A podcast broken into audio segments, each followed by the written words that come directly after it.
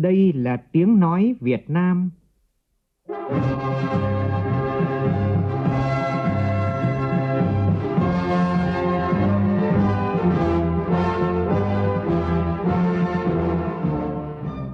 là tiếng nói Việt Nam, phát thanh từ Hà Nội, thủ đô nước Cộng hòa xã hội chủ nghĩa Việt Nam.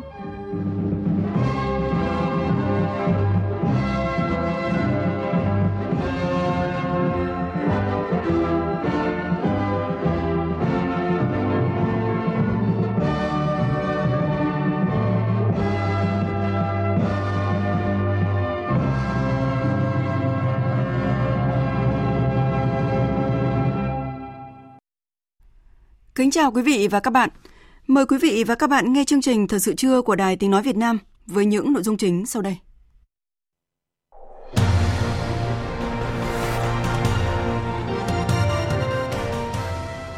Khai mạc trọng thể hội nghị lần thứ 10 Ban chấp hành Trung Đảng khóa 12.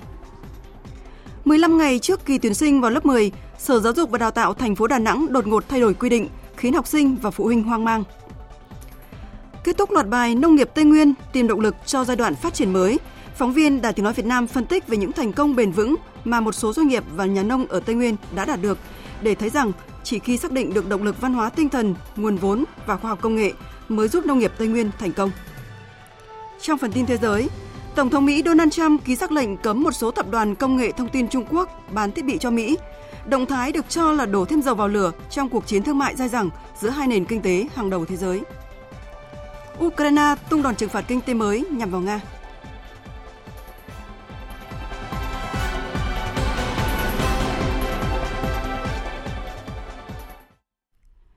Bây giờ là nội dung chi tiết. Sáng nay, hội nghị lần thứ 10 Ban chấp hành Trung ương Đảng khóa 12 khai mạc trọng thể tại thủ đô Hà Nội. Hội nghị lần này sẽ bàn về các nội dung đề cương các văn kiện trình Đại hội 13 của Đảng, chuẩn bị cho việc chỉ đạo tiến hành Đại hội Đảng bộ các cấp, tiến tới Đại hội 13 của Đảng và một số vấn đề quan trọng khác. Phóng viên Xuân Dần phản ánh. Phát biểu khai mạc hội nghị, Tổng Bí thư Chủ tịch nước Nguyễn Phú Trọng đã lưu ý các đồng chí ủy viên Ban chấp hành Trung ương một số vấn đề liên quan đến nội dung và nhiệm vụ của hội nghị lần này. Về chuẩn bị đề cương các văn kiện trình đại hội 13 của Đảng, Tổng Bí thư Chủ tịch nước Nguyễn Phú Trọng nêu rõ, thời gian qua, thực hiện quyết định của Hội nghị Trung ương 8 khóa 12, Tiểu ban văn kiện, Tiểu ban Kinh tế xã hội, Tiểu ban Điều lệ Đảng đã khẩn trương chuẩn bị dự thảo đề cương các văn kiện trình đại hội 13 của Đảng để xin ý kiến chỉ đạo của Bộ Chính trị tiếp tục hoàn thiện trình Trung ương xem xét cho ý kiến tại hội nghị lần này. Tuy mới là dự thảo đề cương sơ bộ, nhưng đây là bước khởi đầu rất quan trọng định hướng cho việc chuẩn bị có chất lượng các văn kiện trình đại hội 13 của Đảng. Tổng Bí thư Chủ tịch nước mong Trung ương dành thời gian nghiên cứu kỹ lưỡng các tài liệu, thảo luận cho ý kiến đối với các đề xuất cụ thể nêu trong các tờ trình và dự thảo đề cương báo cáo. Trước hết là các vấn đề về chủ đề và tư tưởng chỉ đạo của đại hội, phương châm tiến hành đại hội, tiêu đề của báo cáo chính trị, chiến lược phát triển kinh tế xã hội 10 năm 2021-2030, những vấn đề mới nổi lên trong công tác xây dựng Đảng và thi hành điều lệ Đảng, kết cấu và những nội dung lớn của đề cương các báo cáo, đặc biệt là những vấn đề lý luận và thực tiễn đặt ra thời gian qua, cần được tập trung nghiên cứu làm rõ trong quá trình xây dựng các văn kiện. Như vậy, nói cái đại hội 13 không phải chỉ cho đến 2026 phải 2021 26 mà phải có tầm nhìn chiến lược hơn, nhìn lại cả quá khứ và hướng tới cả tương lai. Và hôm trước Trung ương đã cho ý kiến sau khi mà các tiểu ban báo cáo rồi cái chiến lược là thế nào chúng ta định hướng cái mốc là đến năm 2026 là một cái mốc này năm 2030 là một cái mốc rất quan trọng là 100 năm thành lập đảng. Phải không?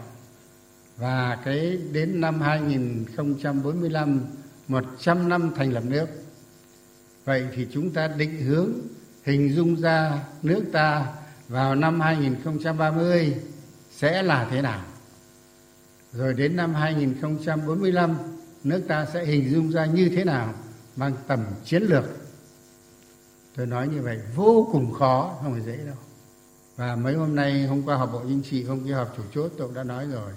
Tất cả các địa phương cũng phải theo cách này. Không phải chỉ nhăm nhăm vào chuẩn bị nhân sự. Không phải chỉ có báo cáo như là báo cáo thành tích hàng năm không phải. Cũng phải phân tích cả quá trình của mình như thế. Và sắp tới thì hình dung xem tỉnh ta, địa phương ta, bộ ta đến 2030 nó sẽ ra sao? Đến 2045 nó sẽ là cái gì? Khó lắm không dễ đâu. Cho nên các đồng chí phải nghiên cứu hết sức công phu. Nhưng mà nhắc lại trung tâm là báo cáo chính trị. Tất cả cái kia là để phục vụ cho báo cáo chính trị.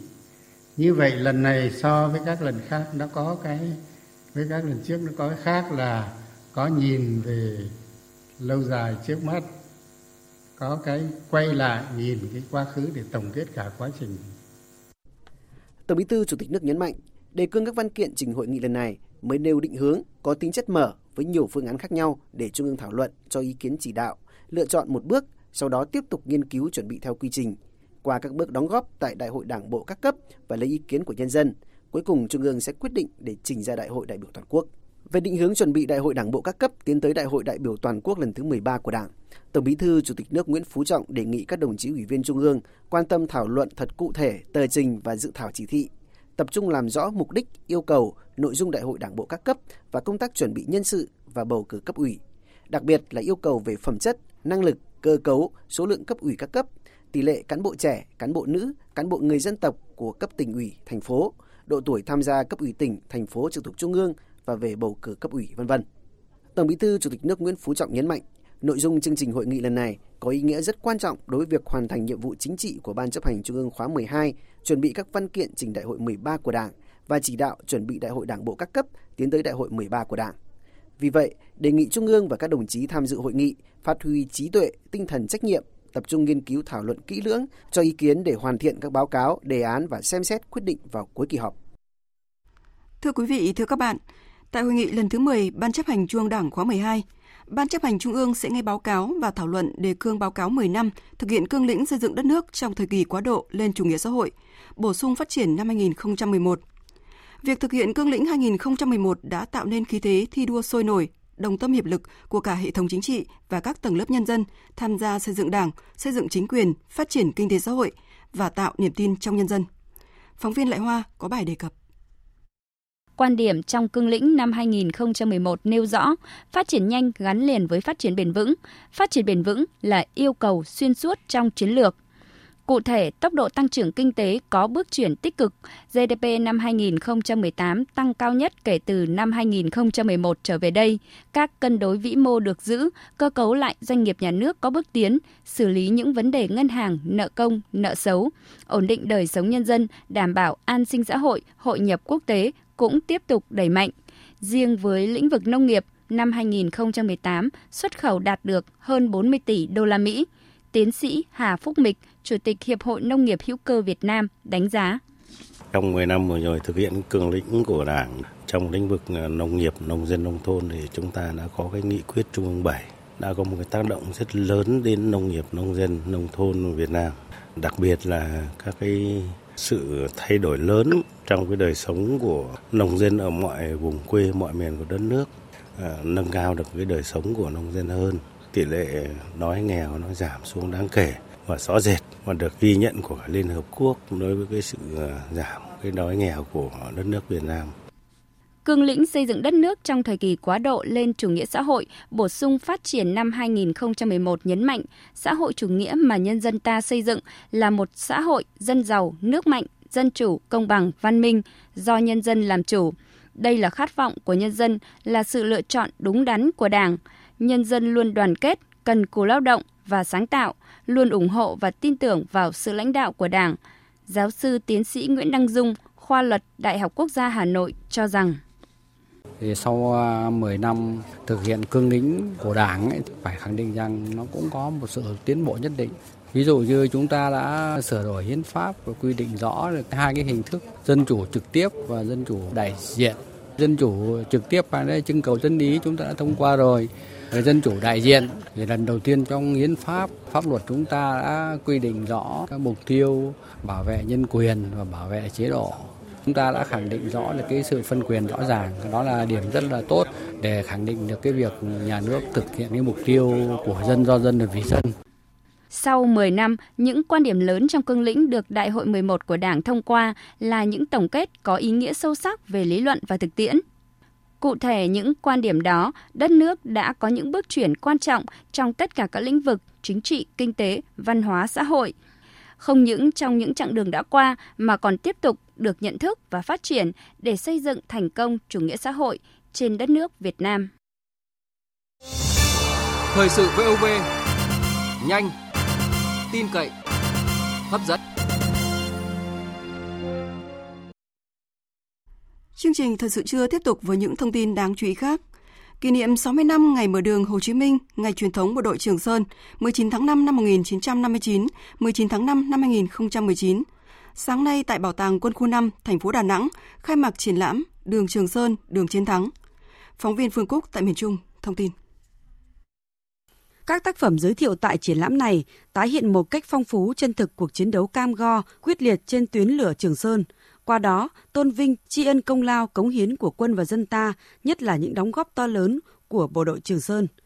Thượng tá Bùi Trung Chắc, Chủ tịch Hội truyền thống Đường Trường Sơn thành phố Đà Nẵng cho biết cũng rất mong mỏi có một cái buổi triển lãm như hôm nay.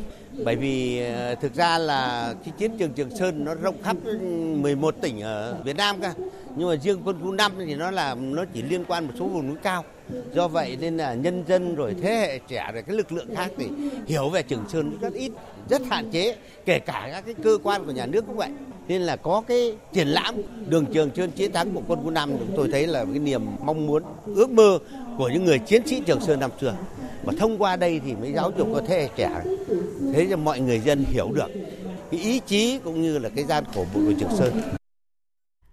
Trước đó vào tối qua tại quảng trường huyện A Lưới, tỉnh Thừa Thiên Huế, Bộ Văn hóa Thể thao và Du lịch tổ chức lễ công bố và trao bằng xếp hạng di tích quốc gia đặc biệt đường Trường Sơn, đường Hồ Chí Minh, tuyến đường qua các tỉnh Quảng Bình, Quảng Trị, Thừa Thiên Huế, Quảng Nam, Con Tum và Bình Phước. Tin của phóng viên Lê Hiếu. Suốt 16 năm, từ năm 1959 đến năm 1975, Bộ đội Trường Sơn cùng quân dân các chiến trường từng bước xây dựng Trường Sơn thành một mạng lưới giao thông liên hoàn, vững chắc xuyên qua lãnh thổ ba nước Việt Nam, Campuchia và Lào, với 50 đường dọc, 21 trục đường ngang, 20.000 km đường ô tô, 3.000 km đường gùi thổ hàng bằng xe đạp, voi ngựa và người, 500 km đường sông, 1.445 km đường ống xăng dầu, trong đó, đường Trường Sơn Hồ Chí Minh đoạn qua tỉnh Thừa Thiên Huế nằm trong hệ thống di tích quốc gia đặc biệt được xếp hạng lần này, gồm ngã ba đầu đường 72, đường 14B và địa điểm Bốt Đỏ thuộc xã Phú Vinh, xã Hồng Thượng, xã Sơn Thủy, huyện A Lưới, ngã ba đầu đường 73, đường 14B thuộc xã Hương Lâm, huyện A Lưới. Ông Nguyễn Mạnh Hùng, Chủ tịch Ủy ban Nhân dân huyện A Lưới, tỉnh Thừa Thiên Huế cho biết với à, con đường huyết mạch đường Trường Sơn đi qua địa bàn của thị trấn và địa bàn của huyện. Đây là một điều kiện hết sức quan trọng để phát triển kinh tế, tạo sự liên kết vùng với các cái tỉnh, các huyện và đặc biệt là đối với nước bạn Lào à, tận dụng tiềm năng, thế mạnh và lợi thế đó thì huyện A Lưới đã tập trung xóa đói và đặc biệt là giảm nghèo bền vững. Và trong thời gian vừa qua thì huyện cũng đã phát huy truyền thống là một huyện anh hùng, là một huyện có cái truyền thống à, trải qua hai cuộc kháng chiến, đoàn kết một lòng và đã xây dựng A Lưới trở thành một đô thị có nhiều cái khởi sắc ở phía tây của tỉnh Thừa Thiên Huế. Thưa quý vị và các bạn, một thông tin rất đáng chú ý trong lĩnh vực giáo dục. Chỉ còn 15 ngày nữa là diễn ra kỳ thi tuyển sinh vào lớp 10. Sở Giáo dục Đào tạo thành phố Đà Nẵng đã bất ngờ thay đổi cách thức thi khi bỏ môn thi ngoại ngữ trong kỳ tuyển sinh này. Theo đó, thì Ủy ban nhân thành phố Đà Nẵng thống nhất với đề xuất của Sở Giáo dục và Đào tạo thay đổi quy định tuyển sinh vào lớp 10 theo phương thức kết hợp thi tuyển với xét tuyển. Trong đó hai môn thi tuyển là toán và ngữ văn. Việc thay đổi bất ngờ này xảy ra 15 ngày trước khi các em bước vào kỳ thi tuyển sinh đã khiến nhiều phụ huynh và học sinh lo lắng. Có người đặt câu hỏi vì sao Sở Giáo dục Đào tạo thành phố Đà Nẵng lại tiền hậu bất nhất trong việc này? Phóng viên Đài Tiếng Nói Việt Nam tại miền Trung tìm hiểu vấn đề này. Theo quyết định mới ban hành, đối với tuyển sinh lớp 10 trung học phổ thông, học sinh thi hai môn ngữ văn và toán không áp dụng quy đổi điểm đối với các chứng chỉ ngoại ngữ, không tính điểm ưu đãi đối với học sinh đăng ký nguyện vọng 1, dự tuyển vào các trường trung học phổ thông theo đúng địa bàn đang học trung học cơ sở. Việc tuyển sinh lớp 10 trường trung học phổ thông chuyên Lê Quý Đôn thì học sinh thi 3 môn, ngữ văn, toán, cùng với kỳ thi tuyển sinh lớp 10 trung học phổ thông và thi môn chuyên.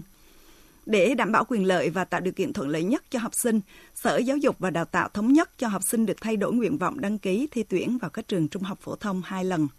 Ông Trần Nguyễn Minh Thành, Phó Giám đốc Sở Giáo dục và Đào tạo thành phố Đà Nẵng cho biết, Kế hoạch tuyển sinh được ban hành theo quyết định ký ngày 15 tháng 5 năm 2019, hạn chế tối đa ảnh hưởng không tốt đến việc ôn tập và thi tuyển của học sinh. Trong đó có thay đổi một số điểm nhằm đảm bảo tính công bằng, khách quan cho học sinh trong thi tuyển. bây giờ vẫn còn đang họp với lại các hiệu trưởng để triển khai cái cái mới nữa mà cái tinh thần là đây là quy định cho năm học này mà. trung học uh, phổ thông á, thì thi hai môn toán văn còn uh, trung học chuyên lưu cái Đôn thì thi hai môn toán văn và môn chuyên trước đây thì uh, thi môn toán văn và anh bây giờ là mình bỏ môn tiếng anh. Thì môn chuyên cũng vậy toán văn anh và tin thì bây giờ mình bỏ mất môn anh. À, nguyên nhân thứ nhất đó là cách cách quy đổi điểm của mình em thì có em không có nhiều vấn đề. Cái thứ hai là việc ban hành cái quy định cũ của mình về việc quy đổi điểm đó, thì nó cũng chưa được phê duyệt chưa có căn cứ cụ thể. Nên, nên nên giờ là mình phải điều chỉnh. Điều đáng nói là việc thay đổi quy định tuyển sinh lớp 10 trung học phổ thông với phương thức tuyển sinh, kết hợp thi tuyển với xét tuyển, trong đó môn thi tuyển là toán và ngữ văn, được ban hành chỉ trước kỳ thi tuyển sinh lớp 10 trung học phổ thông năm học 2019-2020 có nửa tháng, khiến nhiều phụ huynh lo lắng.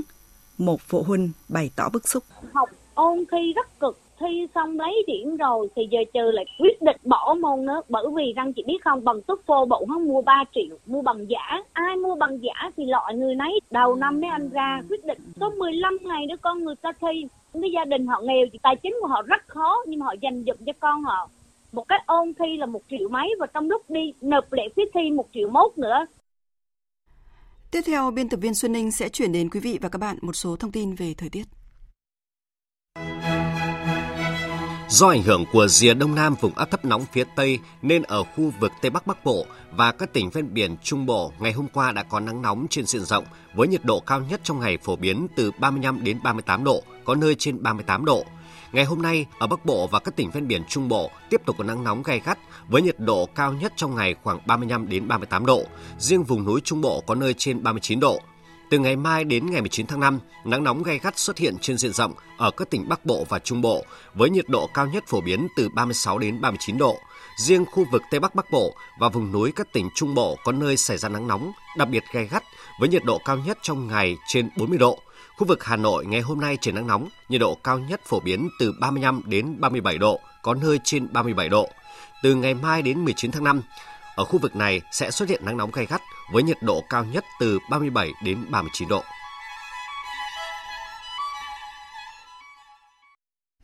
Chuyển sang phần tin thế giới. Thưa quý vị và các bạn, Tổng thống Mỹ Donald Trump vừa ký một sắc lệnh được cho là sẽ cấm Huawei và một nhà sản xuất thiết bị mạng viễn thông Trung Quốc khác là ZTE bán thiết bị này cho Mỹ. Tiếp đó thì Bộ Thương mại Mỹ tuyên bố là đã đưa Huawei vào một danh sách đen nhằm cấm công ty này giao dịch kinh doanh với các công ty của Mỹ. Động thái kép này được cho là đổ thêm dầu vào lửa trong cuộc chiến thương mại dai dẳng giữa hai nền kinh tế hàng đầu thế giới. Biên tập viên Anh Tuấn tổng hợp thông tin. Bộ Thương mại Mỹ cho biết đã bổ sung công ty Huawei và 70 chi nhánh của công ty này vào danh sách thực thể, một động thái nhằm cấm công ty này mua lại các chi tiết máy và công nghệ từ các công ty của Mỹ mà chưa có sự đồng ý của chính phủ Mỹ. Việc Huawei bị đưa vào danh sách của Bộ Thương mại Mỹ đồng nghĩa với việc các công ty của Mỹ sẽ phải xin một giấy phép đặc biệt mới được bán sản phẩm cho công ty này. Năm ngoái, động thái tương tự đối với công ty ZTE của Trung Quốc đã khiến công ty này gần như suy sụp trước khi ông Donald Trump can thiệp và ZTE đạt được một thỏa thuận với chính phủ Mỹ. Một diễn biến khác có nguy cơ làm leo thang căng thẳng là việc một nhóm nghị sĩ Đảng Cộng Hòa đề xuất dự luật cấm cấp thị thực du học hay nghiên cứu cho những ai làm việc hay nhận tài trợ từ tổ chức khoa học kỹ thuật có liên hệ với quân đội Trung Quốc. Trong phản ứng của mình, Bộ Ngoại giao Trung Quốc hôm qua tuyên bố Bắc Kinh hy vọng Mỹ sẽ ngừng sử dụng an ninh quốc gia như một cái cớ và tạo môi trường công bằng cho các công ty Trung Quốc đầu tư và làm ăn tại Mỹ. Người phát ngôn Bộ Ngoại giao Trung Quốc Cảnh Sảng nói Mỹ đang lạm dụng sức mạnh quốc gia của mình để cố tình bôi nhọ và đàn áp một số công ty của Trung Quốc. Đây không phải là điều gì đáng tự hào. Chúng tôi kêu gọi Mỹ ngừng sử dụng lý do vấn đề an ninh để đàn áp các công ty của Trung Quốc. Trung Quốc kêu gọi Mỹ cung cấp một môi trường công bằng, không phân biệt đối xử với các công ty của Trung Quốc đang đầu tư và hoạt động tại Mỹ.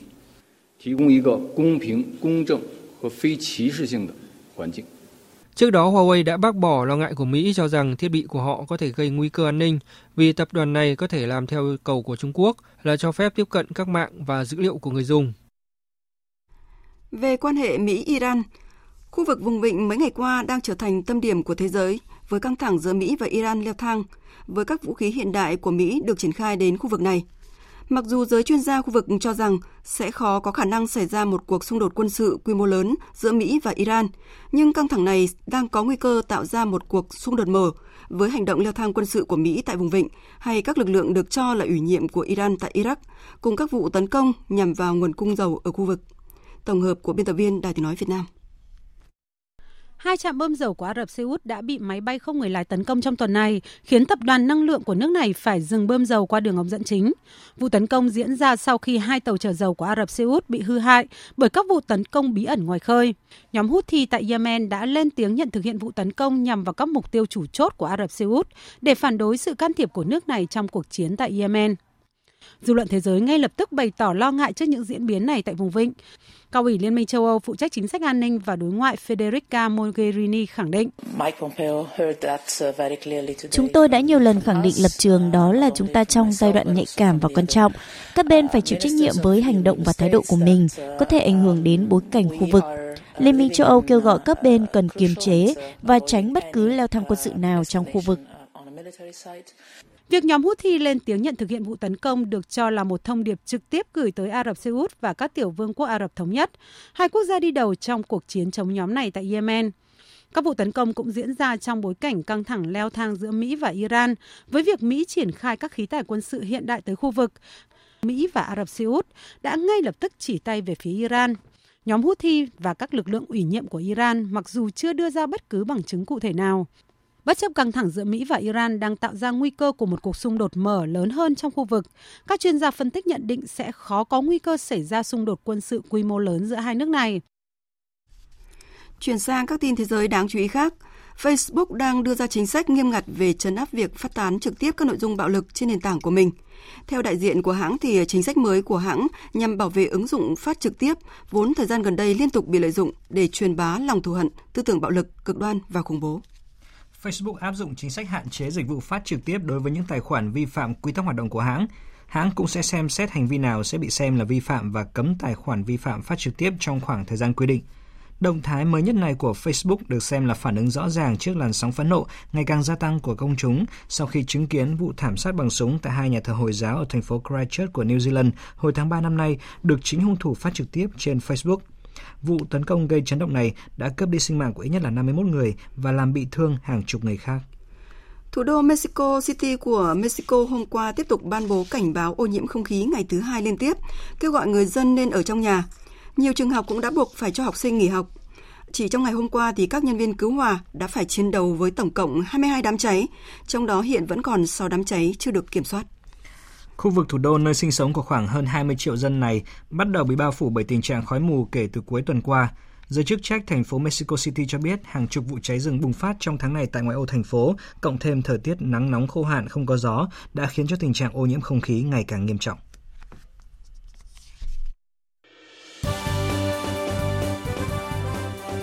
Thời sự tiếng nói Việt Nam Thông tin nhanh Bình luận sâu Tương tác đa chiều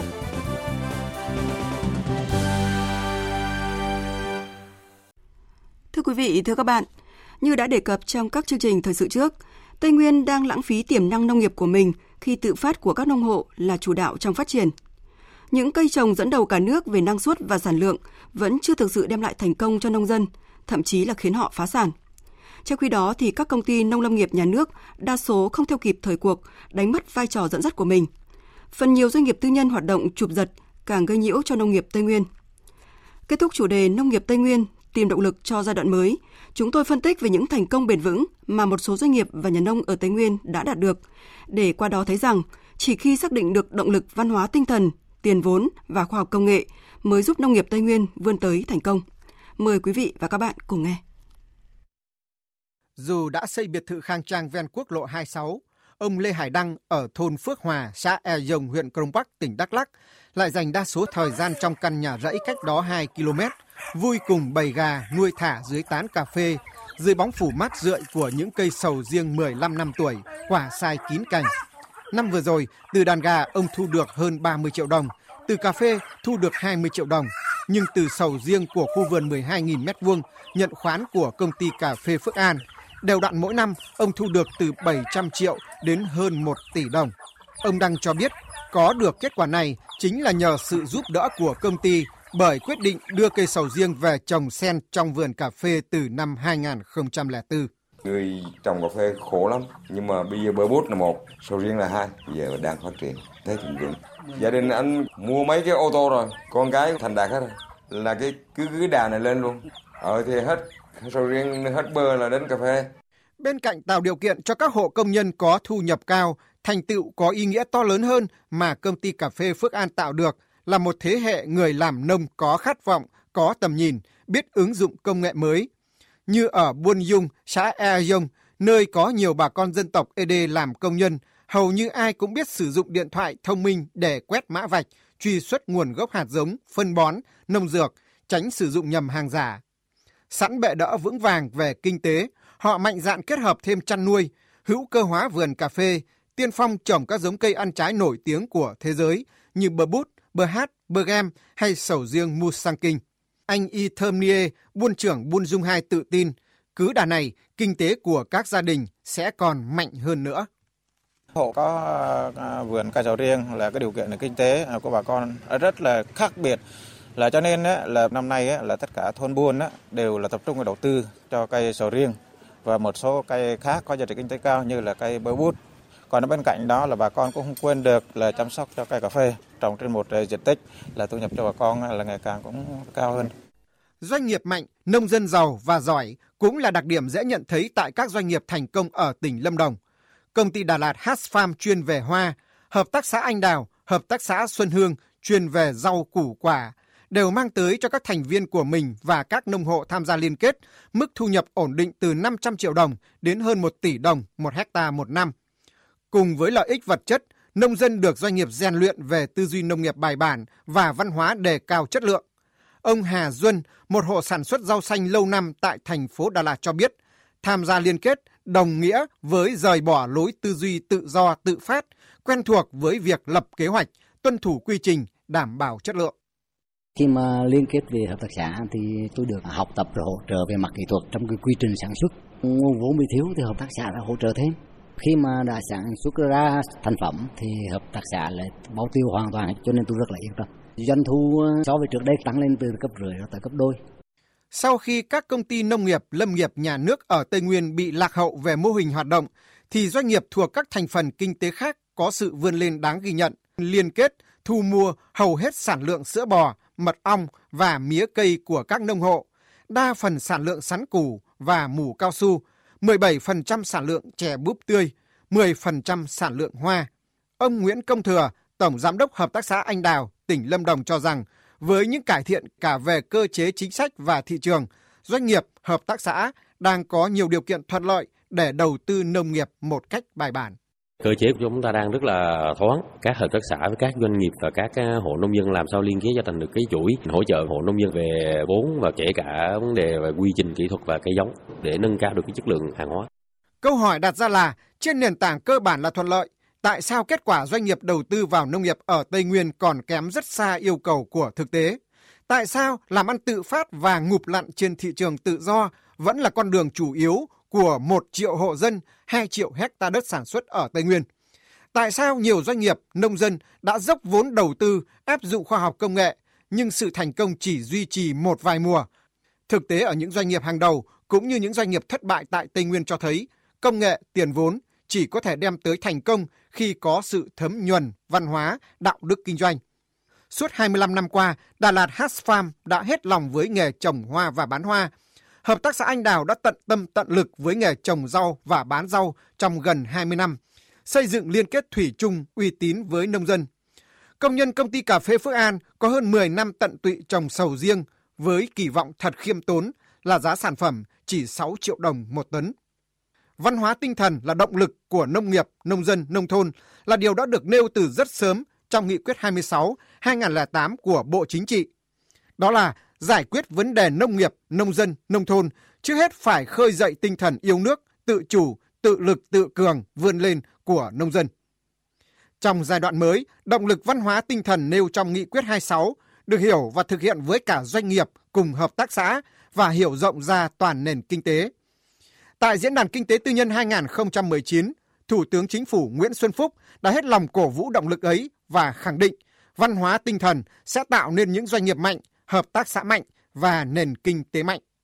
Tôi kêu gọi tiếp tục tạo dựng và củng cố niềm tin giữa người dân, doanh nghiệp và chính quyền thông qua một môi trường kinh doanh lành mạnh, minh bạch và công bằng, thông qua việc tiếp tục vun đắp tinh thần doanh nghiệp của doanh nhân Việt Nam.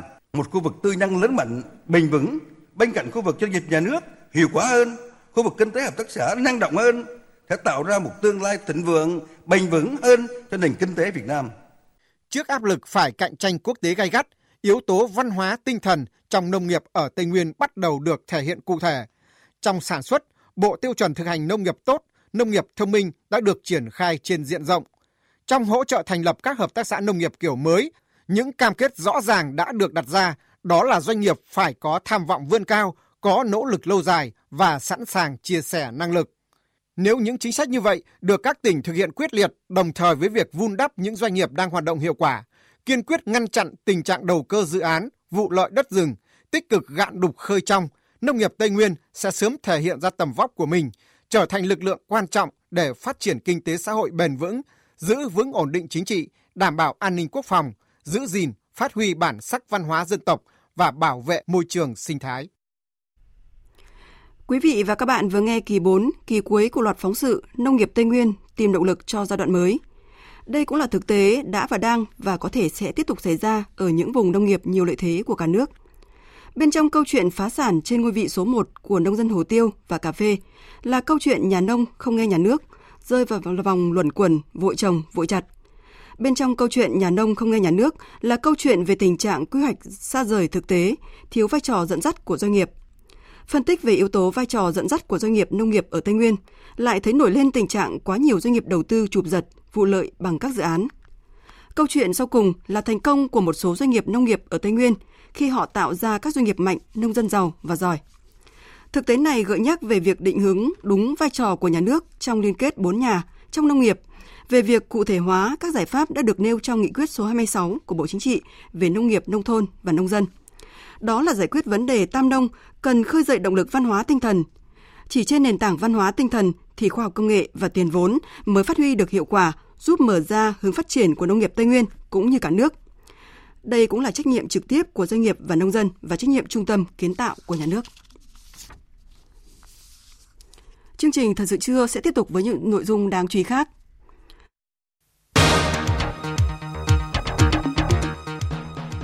Liên đoàn Lao động thành phố Hà Nội tổ chức lễ tuyên dương công nhân giỏi thủ đô năm 2019. Tọa đàm với chủ đề vai trò của công nghệ 4.0 trong sản xuất thuốc tại Hà Nội. Đập tan âm mưu khủng bố và thắt chặt an ninh trước ngày công bố kết quả bầu cử ở Indonesia.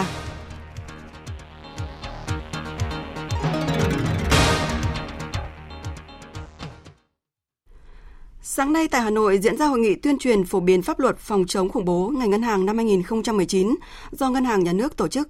Phóng viên Bảo Ngọc đưa tin. Theo Ngân hàng Nhà nước, cho đến nay, cơ quan thanh tra giám sát ngân hàng mới nhận được báo cáo của một số đơn vị trong ngành về kết quả triển khai phòng chống khủng bố năm 2018. Điều này cho thấy một số đơn vị trong ngành chưa quan tâm đúng mức đến công tác phòng chống khủng bố, Báo cáo còn hạn chế, chưa gắn với yêu cầu của pháp luật về phòng chống khủng bố và thực tế của đơn vị. Ông Nguyễn Kim Anh, Phó Thống đốc Ngân hàng Nhà nước Việt Nam, trưởng ban chỉ đạo phòng chống khủng bố ngành ngân hàng cho rằng nhiều đơn vị ngân hàng vẫn chưa nhận thức rõ về tầm quan trọng của công tác phòng chống khủng bố ngành ngân hàng. Nhiều đơn vị còn thiếu thông tin về hoạt động phòng chống khủng bố, hạn chế trong việc thông tin, tuyên truyền, giáo dục về phòng chống khủng bố, nhiều đơn vị chưa tổ chức diễn tập tình huống khủng bố xảy ra như bắt giữ con tin, đe dọa khủng bố, phần tử khủng bố tấn công mạng Internet, hệ thống công nghệ thông tin của ngân hàng. Chưa nắm vững được quy trình xử lý ban đầu khi khủng bố xảy ra, chưa đơn vị nào nhận thức được trách nhiệm phải báo cáo ngay ban chỉ đạo phòng chống khủng bố ngành ngân hàng khi xảy ra khủng bố. Sáng nay, Liên đoàn Lao động thành phố Hà Nội tổ chức lễ tuyên dương công nhân giỏi thủ đô năm 2019. Tin của phóng viên Phương Thoa. Tại lễ tuyên dương, Liên đoàn Lao động thành phố Hà Nội đã trao danh hiệu công nhân giỏi thủ đô cho 90 công nhân lao động là những công nhân có trình độ tay nghề cao, đạt giải thưởng thi tay nghề khu vực và quốc tế, công nhân có nhiều sáng kiến trong quá trình làm việc, làm lợi cho doanh nghiệp. Với nhiều sáng kiến cải tiến kỹ thuật giúp nâng cao năng suất lao động, anh Phạm Danh Khoa, công ty trách nhiệm hữu hạn một thành viên cấp thoát nước Hà Nội chia sẻ. Công việc đặc thù chúng tôi là làm việc dưới lòng đất do vậy là nó buộc mình phải có những cái cái chăn trở có những cái suy nghĩ làm sao để mà cải thiện được cái, cái, cái công cụ mà làm việc của mình để cho làm sao nó giảm nhẹ được cái sức lao động và giảm nhẹ được cái độc hại nặng nhọc mà để mình phải chui sâu vào trong cống và một phần nữa để góp một phần tăng năng suất lao động. Năm 2019, nhiều phong trào thi đua yêu nước do Liên đoàn Lao động Hà Nội phát động đã được các cấp công đoàn triển khai hiệu quả tới đông đảo công nhân viên chức lao động, trong đó khối sản xuất kinh doanh phát động trong người lao động phấn đấu đạt công nhân giỏi thủ đô, gắn với cuộc vận động cán bộ công nhân lao động tích cực rèn luyện, nâng cao tay nghề, chuyên môn nghiệp vụ đáp ứng yêu cầu của cách mạng công nghiệp 4.0. Tọa đàm với chủ đề Vai trò của công nghệ 4.0 trong sản xuất thuốc diễn ra sáng nay Tại đây, các chuyên gia dược học cho biết là cả nước có 220 nhà máy sản xuất thuốc chữa bệnh, nhưng chỉ có gần 10% đơn vị áp dụng quy trình sản xuất hiện đại theo công nghệ tự động 4.0. Đây cũng là một trong những lý do của tình trạng thuốc nội chỉ chiếm giữ gần một nửa trong tổng số thuốc dược được tiêu thụ trong điều trị bệnh cho con người. Phóng viên Văn Hải thông tin. Nhiều chuyên gia y tế cho rằng để doanh nghiệp sản xuất thuốc hội nhập được với cuộc cách mạng công nghệ 4.0 cần có chính sách khuyến khích đầu tư vào các lĩnh vực công nghệ tiên tiến để sản xuất sản phẩm chất lượng cao. Trong bối cảnh các ngành công nghiệp khác đang có bước chuyển dịch mạnh mẽ dựa trên nền tảng công nghệ 4.0, đòi hỏi ngành công nghiệp dược cần chuyển từ quá trình sản xuất dựa trên những thông số cố định sang các thông số tự động. Hiện cả nước chỉ có khoảng 2 đơn vị áp dụng quy trình hiện đại tự động khép kín theo công nghệ 4.0. Theo Phó Giáo sư Tiến sĩ Lê Văn Truyền, chuyên gia cao cấp về dược học, nguyên Thứ trưởng Bộ Y tế, hiện có gần 200 nhà máy sản xuất thuốc chưa thể hoàn thiện việc số hóa cho quy trình sản xuất. 1.0 là gì? 1.0 là thủ công, 2.0 là cơ khí hóa, 3.0 là bắt đầu công nghệ thông tin. Nhưng mà 4.0 là tự động hóa kèm với quản lý sản xuất online. Và bây giờ hiện nay 220 nhà máy dược phẩm của chúng ta vẫn còn rất nhiều nhà máy là 3.0, thậm chí là hai rưỡi Ờ, các bạn có thể đi mua rất nhiều máy nhưng những máy đó hoàn toàn dạ, hoạt động độc lập. độc lập. Thứ hai là vẫn có bàn tay của con người. Và khi có bàn tay con người thì đấy là nguồn gốc của sai sót. Một nhà máy không phải là 4.0 thì cái hệ thống quản lý của anh cực kỳ phức tạp. là vì toàn bộ cái hệ thống quản lý của chúng ta phải đánh giá được cái quản lý nguy cơ trong nhà máy và nếu nó không phải là 4.0 thì nguy cơ ấy là từ con người một nhà máy có 1.000 công nhân tôi phải kiểm soát 1.000 công nhân ấy làm việc hàng ngày trong nhà máy như thế nào Dịch tả lợn châu Phi tiếp tục diễn biến phức tạp. Theo thống kê của cơ quan chức năng, đến nay thì dịch đã xảy ra tại 29 tỉnh, thành phố trong cả nước. Tổng số lợn bệnh buộc phải tiêu hủy đã lên tới hơn 1 triệu 300 nghìn con, chiếm hơn 4% tổng đàn lợn của cả nước. Tình hình được đánh giá là đang có những diễn biến rất phức tạp khi mà dịch tả lợn châu Phi đã tấn công vào vào khu vực Đông Nam Bộ và Tây Nam Bộ. Ở phía Bắc thì nhiều tỉnh đã tái dịch, thậm chí là lây lan không thể kiểm soát. Tại Thái Bình, sau 3 tháng căng mình phòng dịch, người dân và chính quyền địa phương tiếp tục đứng trước nỗi lo về giải cứu đàn lợn và thiếu nguồn lực tài chính trong công tác phòng chống dịch. Phản ánh của phóng viên Sĩ Đức. Đến nay, 30 trên 30 xã của huyện Vũ Thư đã xuất hiện dịch tả lợn châu Phi. Trong đó, nhiều địa phương đã vượt qua 30 ngày không xuất hiện dịch mới. Nhưng điều đáng nói là bùng phát dịch trở lại. Giải pháp nào giải cứu người nông dân nuôi lợn ở Thái Bình đang là câu hỏi chưa có lời giải. Và những băn khoăn lo lắng đó đã trở thành đề tài bàn tán thảo luận ở mọi nơi, mọi lúc ở tỉnh Thái Bình. Rồi chúng em mà định thuê cái, mấy cái kho lạnh bảo quản khoai tây để đưa vào nhưng mà mình nghĩ là cái công nghệ bảo quản khoai tây nó khác với cái công nghệ tâm thịt là phải âm 15 độ. Nếu tôi nhớ là năm 2017, tầm tháng 3 17 cũng lợn từ 40 xuống 17 18 không bán được. Lợn là giết cho hàng xóm không ăn. Để nuôi thì không có cáo. Thì lúc đấy đã rộ lên một cái chuyện là chính phủ đã bàn cái chuyện là xây để cấp đông, đúng không? Xong rồi cũng qua đi. Nếu tình trạng dịch tả lợn kéo dài thì chính quyền địa phương sẽ thiếu nguồn kinh phí để tiếp tục thực hiện nhiệm vụ cấp bách này. Cụ thể là tại xã Bách Thuận, việc xây dựng kế hoạch phòng chống dịch tả lợn châu Phi. Sau 2 tháng thì xã này đã chi hơn 100 triệu đồng cho công tác phòng chống dịch và theo kịch bản thì hết dịch sẽ tốn khoảng 500 triệu đồng. Theo Chi cục chăn nuôi thú y tỉnh Thái Bình, riêng kinh phí để hỗ trợ cho việc tiêu hủy đã gần 500 tỷ đồng, vượt khả năng cân đối ngân sách của tỉnh. Người dân mệt mỏi về đàn lợn đến kỳ xuất chuồng mà bán không ai mua. Ông Phạm Thành Nhương, Chi cục trưởng Chi cục chăn nuôi và thú y tỉnh Thái Bình cho biết, nó cũng chả thấm vào đâu cả bởi vì Thái Bình chúng tôi là cái lượng tiêu thụ cao nhất thì chỉ được 4%. Còn lại chúng tôi nuôi lợn để xuất đi tỉnh tỉnh tỉnh, tỉnh ngoài. Khó khăn lớn nhất là khi chống dịch thì lợn ứ động. Bởi vì cái trang trại chăn nuôi uh, an toàn với tất cả trên địa bàn tỉnh chúng tôi thì cũng không thấm vào đâu so với cái tổng số trang trại với cái tổng đàn của chúng tôi.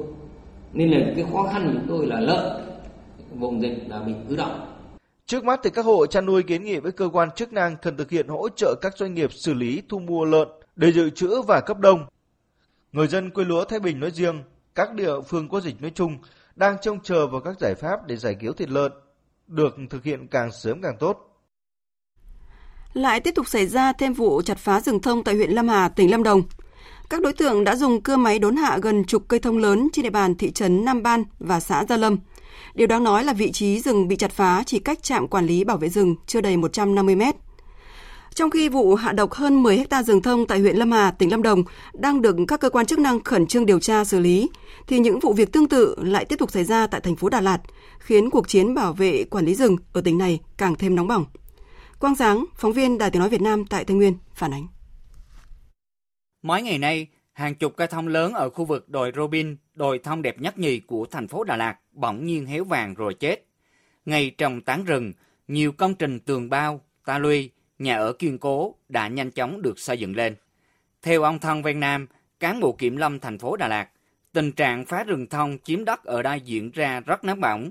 Đất đai thường xuyên được sang tên đổi chủ nên công tác điều tra xử lý gặp khó khăn. Khu vực này là cái việc mua bán à, sang nhượng nhau qua rất nhiều chủ. Thành ra cái trong cái quá trình mà điều tra xử lý anh em là phải tìm ra đúng cái chủ vi phạm đó thì mới xử lý được. Hơn nữa là trong quá trình kiểm tra không có đối tượng để anh em tiếp cận để mà làm việc. Nó rất khó khăn cho cái đoàn kiểm tra. Theo ông Nguyễn Văn Hòa, quyền chủ tịch Ủy ban nhân dân phường 3 thành phố Đà Lạt, đây là vụ việc rất nghiêm trọng, nếu không được xử lý nghiêm, kịp thời, có thể sẽ kéo theo nhiều hệ lụy và tạo tiền lệ không tốt. Vì vậy, trong hai ngày qua, chính quyền địa phương và các cơ quan chức năng của thành phố Đà Lạt đã khẩn trương kiểm tra hiện trường, tiến hành lập biên bản xử lý gần 20 trường hợp xây dựng trái phép, hạ độc thông chết và lấn chiếm đất rừng. Cùng với đó, lực lượng chức năng đã tiến hành giải tỏa nóng và cưỡng chế tháo dỡ 6 công trình nhà ở, ta luy và tường bao xây dựng trái phép trong khu vực. Các cái công trình vi phạm trong cái tổ dân phố 18 này là thường là vắng chủ, không có chủ, chủ nơi khác cho nên anh em là tập trung là xử lý vắng chủ, xử lý nóng, tổ chức tháo dỡ ngay đối với các cái trường hợp mà có chủ ở đây thì chúng tôi sẽ cùng với cơ quan chức năng củng cố hồ sơ và sẽ tổ chức tháo dỡ trong cái thời gian tới.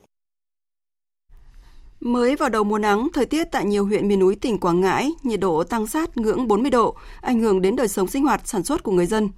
Tại huyện Trà Bồng thì nhiều diện tích cây trồng đã bị khô cháy, sông suối và hàng trăm giếng nước đã bị khô cạn. Trong khi đó thì một số công trình nước sinh hoạt bị hư hỏng, chưa được sửa chữa, khiến cả ngàn hộ dân thiếu nước sinh hoạt trầm trọng. Phản ánh của phóng viên Đài Tiếng nói Việt Nam thường trú tại miền Trung. Giữa cái nắng như đổ lửa, chị Hồ Thị Bé ở xã Trà Hiệp, huyện Trà Bồng, tỉnh Quảng Ngãi mang can lên núi lấy nước về ăn uống. Chị bé than thở, mặc dù ở gần công trình nước sinh hoạt nhưng nước chảy nhỏ giọt nên bà con phải đi tìm nước ở những con suối rất xa. Lượng nước lấy về chỉ dám dùng cho ăn uống, còn tắm giặt thì lại ra sông suối. Ông Hồ Văn Ve, Chủ tịch Ủy ban Nhân dân xã Trà Hiệp cho biết, Vụ nắng nóng rồi nước cạn, cái cả là con suối lớn là nước nó vẫn nhỏ lại, vẫn thiếu nước sinh hoạt. Bà con phải bong chen kiếm cái chỗ nào có nước, nào vét lại, mua thêm ống mình bán về uống.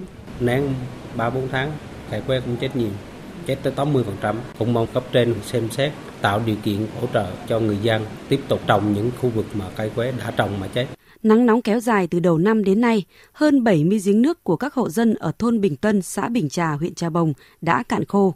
Nhiều hộ phải đi lấy nước ở các giếng làng cách nhà gần hai cây số về dùng. Chị Đỗ Thị Mỹ Lan ở thôn Bình Tân, xã Trà Bình cho biết, hàng ngày chị phải dậy từ 3-4 giờ sáng đi lấy nước ở các giếng cuối thôn về ăn uống. Mọi người tranh thủ lấy xô chậu ra hứng nước để dùng. Nhà giếng không đủ nước, bởi vì nén quá là nó cọn luôn bởi vì thường thường thì giếng khoan thì có một số giếng thì nằm ở trên trong đó đó. Cho nên là nước không đủ sinh hoạt. Thì tới mùa nén nắng như vậy thì nó đứt nước luôn. Cho nên phải tới có cái giếng cách đó mái cai thì mới có nước trở về từng căn sinh hoạt. Không riêng gì tỉnh Quảng Ngãi những ngày này nhiều huyện vùng cao các tỉnh miền Trung cũng đang thiếu nước sinh hoạt trầm trọng, ảnh hưởng đến sinh hoạt và sản xuất của người dân. Đáng nói là nhà nước đã đầu tư hàng ngàn tỷ đồng để xây dựng các công trình nước sinh hoạt tại các huyện miền núi, nhưng hầu hết các công trình này đã hư hỏng, đẩy bà con vào tình cảnh khát nước mùa nắng nóng.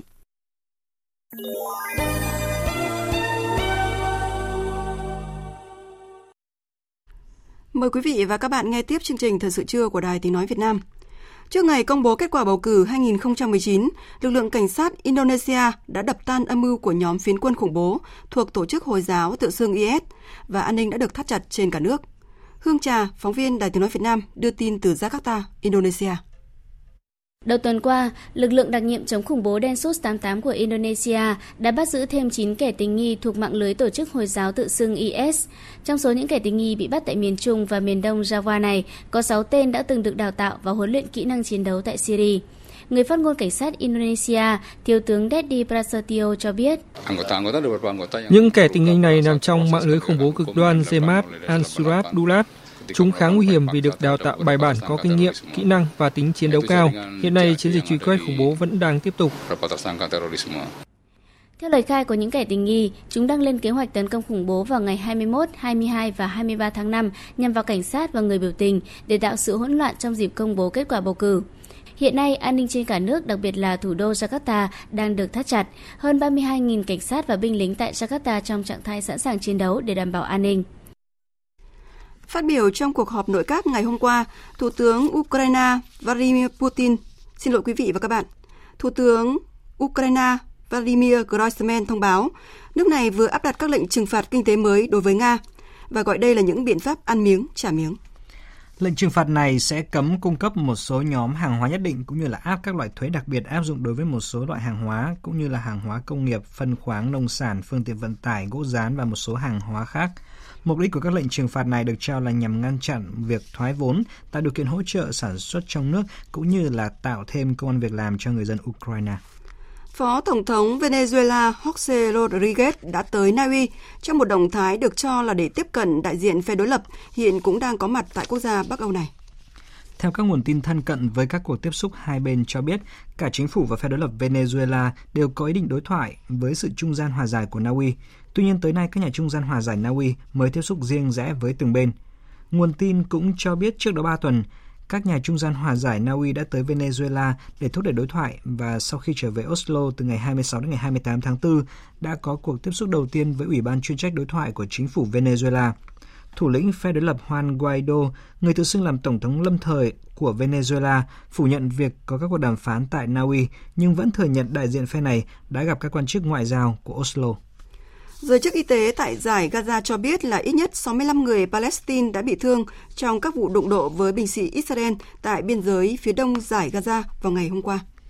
Đụng độ xảy ra khi hàng nghìn người Palestine tập trung biểu tình gần biên giới với Israel, đánh dấu 71 năm sự kiện mà người Palestine gọi là ngày thảm họa, khi Israel tuyên bố thành lập nhà nước Do Thái và hàng trăm nghìn người Palestine đã bị trục xuất hoặc là phải chạy lánh nạn.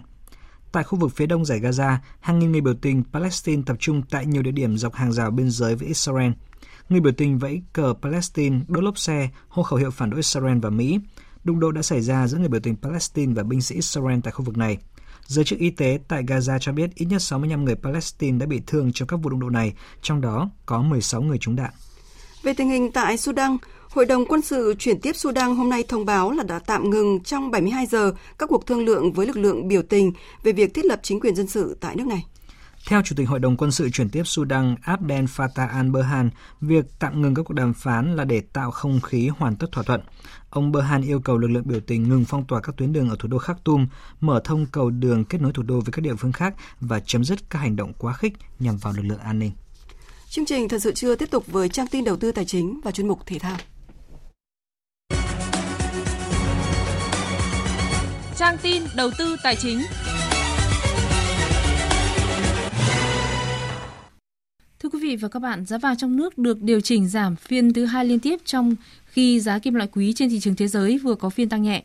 Sáng nay, giá vàng miếng SJC tại công ty vàng bạc đá quý Sài Gòn niêm yết ở mức mua vào là 36 triệu 340 000 đồng một lượng và bán ra là 36 triệu 510 000 đồng một lượng.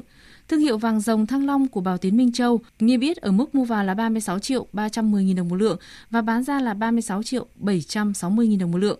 Còn trên thị trường New York, giá vàng giao kỳ hạn tháng 6 tăng lên 1.297,8 đô la một ounce. Công ty quản lý tài sản VIMC cho biết năm nay sẽ thực hiện mua nợ xấu theo giá thị trường là 4.500 tỷ đồng, thu hồi nợ xấu 50.000 tỷ đồng và dự kiến phát hành 20.000 tỷ đồng trái phiếu đặc biệt để đảm bảo đủ nguồn vốn thực hiện mua nợ theo giá thị trường.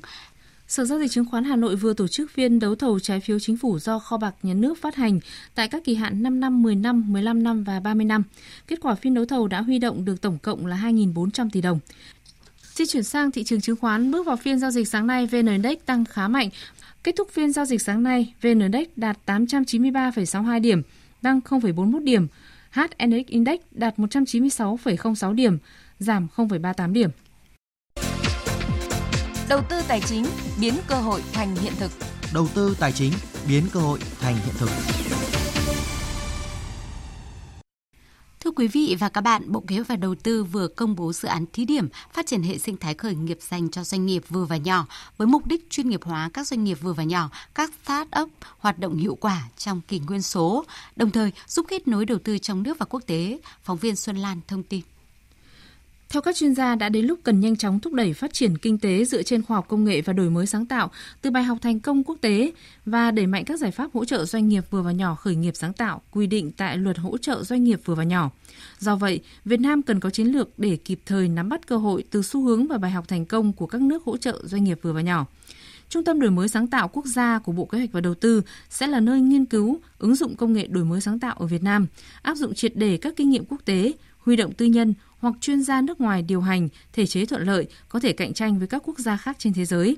Bà Bùi Thu Thủy, Phó Cục trưởng Cục Phát triển Doanh nghiệp, Bộ Kế hoạch và Đầu tư cho biết. Muốn cái chính sách đấy đi vào nhanh trong cuộc sống thì cần phải được thể chế hóa, luật hóa. Thì hiện nay là từ nghị quyết của Trung ương cho đến của chính phủ cũng như là các cái chính sách thì đều đã khẳng định rất là nhiều Ờ, cái sự cần thiết phải hình thành lên một cái hệ sinh thái để có thể hỗ trợ cho các cái doanh nghiệp nhỏ và vừa mà dựa trên cái yếu tố công nghệ để có thể tăng trưởng rất là nhanh, bắt kịp với các cái xu thế ờ, của thời đại, đặc biệt trong cái xu thế cách mạng 4.0 doanh nghiệp nhỏ và vừa, start-up đang đứng trước cơ hội lớn, có sự đồng hành của chính phủ, sự quan tâm của các nhà đầu tư, định chế tài chính, sự hỗ trợ của hệ sinh thái khởi nghiệp dần lớn mạnh. Tuy nhiên, thành công chỉ đến với những doanh nghiệp quản trị bài bản theo chuẩn quốc tế và minh bạch tài chính, nhất là ứng dụng nhanh công nghệ 4.0. Ông Tăng Ngọc Trường An, Tổng Giám đốc iBoss Việt Nam chia sẻ.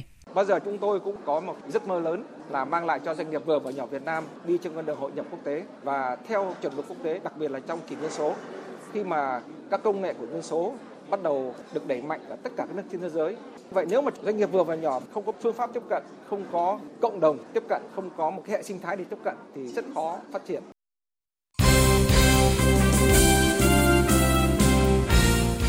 Chiều tối qua diễn ra lượt trận cuối vòng bảng khu vực Đông Nam Á của AFC Cup 2019 và tin vui lớn đã đến với bóng đá Việt Nam khi cả hai câu lạc bộ Hà Nội và BKM Bình Dương đều thắng trận để cùng nhau giành vé đi tiếp. Trong trận cầu phân định ngôi đầu bảng F, Hà Nội FC thi đấu lấn lướt trước đội khách Temperaver và giành chiến thắng chung cuộc 2-0, đồng thời chiếm luôn ngôi đầu của đội khách. Huấn luyện viên Kadi Yahaya của Temperaver cho biết. Tôi không bình luận gì về tấm thẻ đỏ mà cầu thủ của tôi phải nhận. Trọng tài có toàn quyền đưa ra quyết định tại sao chúng tôi thua ư. Tôi cho rằng cho chúng tôi nhập cuộc không tốt. Hai bàn thua của Tampines đều xuất phát từ những tình huống cố định. Hơn nữa, sau khi bị thẻ đỏ, chúng tôi rất khó để kiểm soát trận đấu. Hà Nội FC là đội bóng mạnh, nhưng họ cũng vẫn có điểm yếu. Nếu cải thiện được, Hà Nội còn tiếp tục tiến xa ở FC Cup 2019. Còn huấn luyện viên Chu Đình Nghiêm cho rằng chiến thắng này có rất nhiều ý nghĩa khi đội bóng vừa tự quyết vé đi tiếp ở AFC Cup, vừa lấy lại niềm tin sau trận thua Thanh Hóa ở V-League, đồng thời mong muốn câu lạc bộ Hà Nội được tạo điều kiện về lịch thi đấu tại giải quốc nội. Thời tiết hôm nay thì rất là oi bức mà lại đá ở khung giờ 5 giờ thì nó là rất là mất sức kể cả đội bạn người ta thiếu người mà để mà có một cái sự chuẩn bị tốt thì liên đoàn nên tạo cho đội bóng Hà Nội có một cái khoảng thời gian nghỉ để mà chuẩn bị cho những cái trận đấu ở vòng bán kết. Chiến thắng 2-0 của Hà Nội FC trước Tempe Rover còn góp phần quan trọng giúp BKMX Bình Dương vượt qua vòng bảng. Tại Philippines, đội bóng của huấn luyện viên Trần Thanh Sơn thắng chủ nhà đã chắc suất đầu bảng là Ceres Negros 1-0 nhờ pha lốp bóng rất ngẫu hứng vào cuối trận của Wander Luis. Kết quả này vừa đủ để BKMX Bình Dương đi tiếp nhờ vị trí dẫn đầu trong nhóm 3 đội nhì bảng khu vực Đông Nam Á. Ban kỷ luật Liên đoàn bóng đá Việt Nam vừa ban hành quyết định kỷ luật đối với những vi phạm tại vòng 9 giải bóng đá vô địch quốc gia. Theo đó, ban tổ chức trận đấu của câu lạc bộ Dược Nam Hà Nam Định bị phạt 15 triệu đồng do để xảy ra tình trạng khán giả ném nhiều chai nước xuống sân trong trận đấu với Than Quảng Ninh tại lượt trận thứ 9 ngày 11 tháng 5 trên sân vận động Thiên Trường Nam Định. Chuyển sang các tin thể thao đáng chú ý khác. Giải quần vợt vô địch đồng đội trẻ và đồng đội quốc gia Cúp Hải Đăng Tây Ninh 2019 đã khởi tranh hôm qua. Trong ngày thi đấu này ở nội dung đồng đội nam trẻ, đội Hưng Thịnh thành phố Hồ Chí Minh dễ dàng vượt qua câu lạc bộ Hải Đăng Tây Ninh với tỷ số 2-0 khi Trần Vân Quốc Duy và Nguyễn Minh Phát giành chiến thắng ở hai trận đơn. Đội nữ của Hưng Thịnh Thành phố Hồ Chí Minh cũng có chiến thắng 2-0 trước Hà Nội với các chiến thắng của Lê Thảo Hân và Nguyễn Phan Yên Tích. Đội nữ trẻ của BKMX Bình Dương cũng không khó để thắng đội Thanh Hóa với chiến thắng 2-0, trong khi đó đội nữ trẻ Sơn La vượt qua Hải Dương chỉ sau hai trận đánh đơn. Được đây, phần cuối bằng tin là kết quả một số giải đấu bóng đá châu Âu. Thế cho Eric Ten Hag thắng đối thủ xuống hạng The Grabchap với tỷ số 4-1 trong trận đấu tối qua ở vòng cuối giải vô địch Hà Lan và đăng quang sau 5 năm chờ đợi. Kết quả này đã giúp Ajax hoàn tất cú đúp danh hiệu quốc nội ở mùa giải năm nay, sau khi đội bóng này đoạt cúp quốc gia Hà Lan hồi tháng trước bằng chiến thắng 4-0 trước William II ở trận chung kết. Còn tại Italia, câu lạc bộ Lazio có lần thứ 7 đoạt cúp quốc gia Italia sau khi đánh bại Atalanta với tỷ số 2-0 trong trận chung kết trên sân vận động Olimpico ở thủ đô Rome. Chiến thắng này cũng giúp Lazio chấm dứt sự thống trị của Juventus ở giải đấu này suốt 4 năm qua. Tại Serie A, Lazio coi như hết mục tiêu ở mùa giải năm nay khi đang đứng vị trí thứ 8 trên bảng xếp hạng với 58 điểm. Trong khi Atalanta vẫn còn nhiệm vụ trong hai vòng đấu còn lại là duy trì vị trí thứ tư cùng suất tham dự Champions League mùa tới với cuộc cạnh tranh của Milan và Roma. Dự báo thời tiết Phía Tây Bắc Bộ có mây, chiều nắng nóng, riêng khu Tây Bắc có nơi có nắng nóng gay gắt, chiều tối và đêm có mưa rào và rông vài nơi, gió nhẹ. Trong cơn rông có khả năng xảy ra lốc xét, mưa đá và gió giật mạnh, nhiệt độ từ 24 đến 37 độ, riêng khu Tây Bắc có nơi trên 38 độ.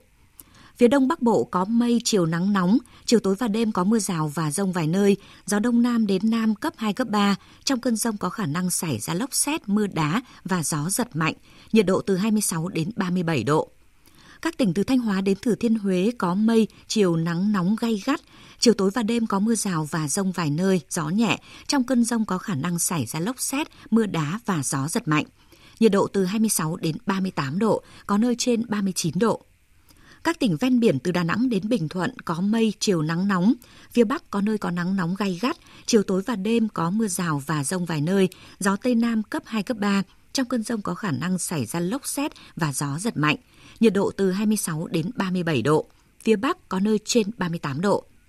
Tây Nguyên có mây, chiều nắng, có nơi có nắng nóng, chiều tối và đêm có mưa rào và rông vài nơi, gió Tây Nam cấp 2, cấp 3. Trong cơn rông có khả năng xảy ra lốc xét và gió giật mạnh, nhiệt độ từ 22 đến 34 độ, có nơi trên 35 độ. Nam Bộ có mây, chiều nắng, có nơi có nắng nóng, chiều tối và đêm có mưa rào và rông vài nơi, gió Tây Nam cấp 2, cấp 3. Trong cơn rông có khả năng xảy ra lốc xét, mưa đá và gió giật mạnh. Nhiệt độ từ 24 đến 35 độ, có nơi trên 35 độ. Khu vực Hà Nội có mây, chiều nắng nóng, chiều tối và đêm có mưa rào và rông vài nơi, gió Đông Nam đến Nam cấp 2, cấp 3, nhiệt độ từ 27 đến 37 độ. Dự báo thời tiết biển Vịnh Bắc Bộ, vùng biển từ Quảng Trị đến Quảng Ngãi, vùng biển từ Bình Định đến Ninh Thuận, không mưa, tầm nhìn xa trên 10 km, gió Nam đến Tây Nam cấp 3, cấp 4. Vùng biển từ Bình Thuận đến Cà Mau, có mưa rào và rông vài nơi, tầm nhìn xa trên 10 km, gió Tây Nam cấp 3, cấp 4. Vùng biển từ Cà Mau đến Kiên Giang, bao gồm cả Phú Quốc, có mưa rào rải rác và có nơi có rông, tầm nhìn xa trên 10 km, giảm xuống 4 đến 10 km trong mưa, gió nhẹ. Trong cơn rông có khả năng xảy ra lốc xoáy và gió giật mạnh. Khu vực Bắc Biển Đông, khu vực quần đảo Hoàng Sa thuộc thành phố Đà Nẵng, không mưa, tầm nhìn xa trên 10 km, gió Nam đến Tây Nam cấp 4. Khu vực giữa và Nam Biển Đông, khu vực quần đảo Trường Sa thuộc tỉnh Khánh Hòa, có mưa rào và rông vài nơi, tầm nhìn xa trên 10 km, gió nhẹ.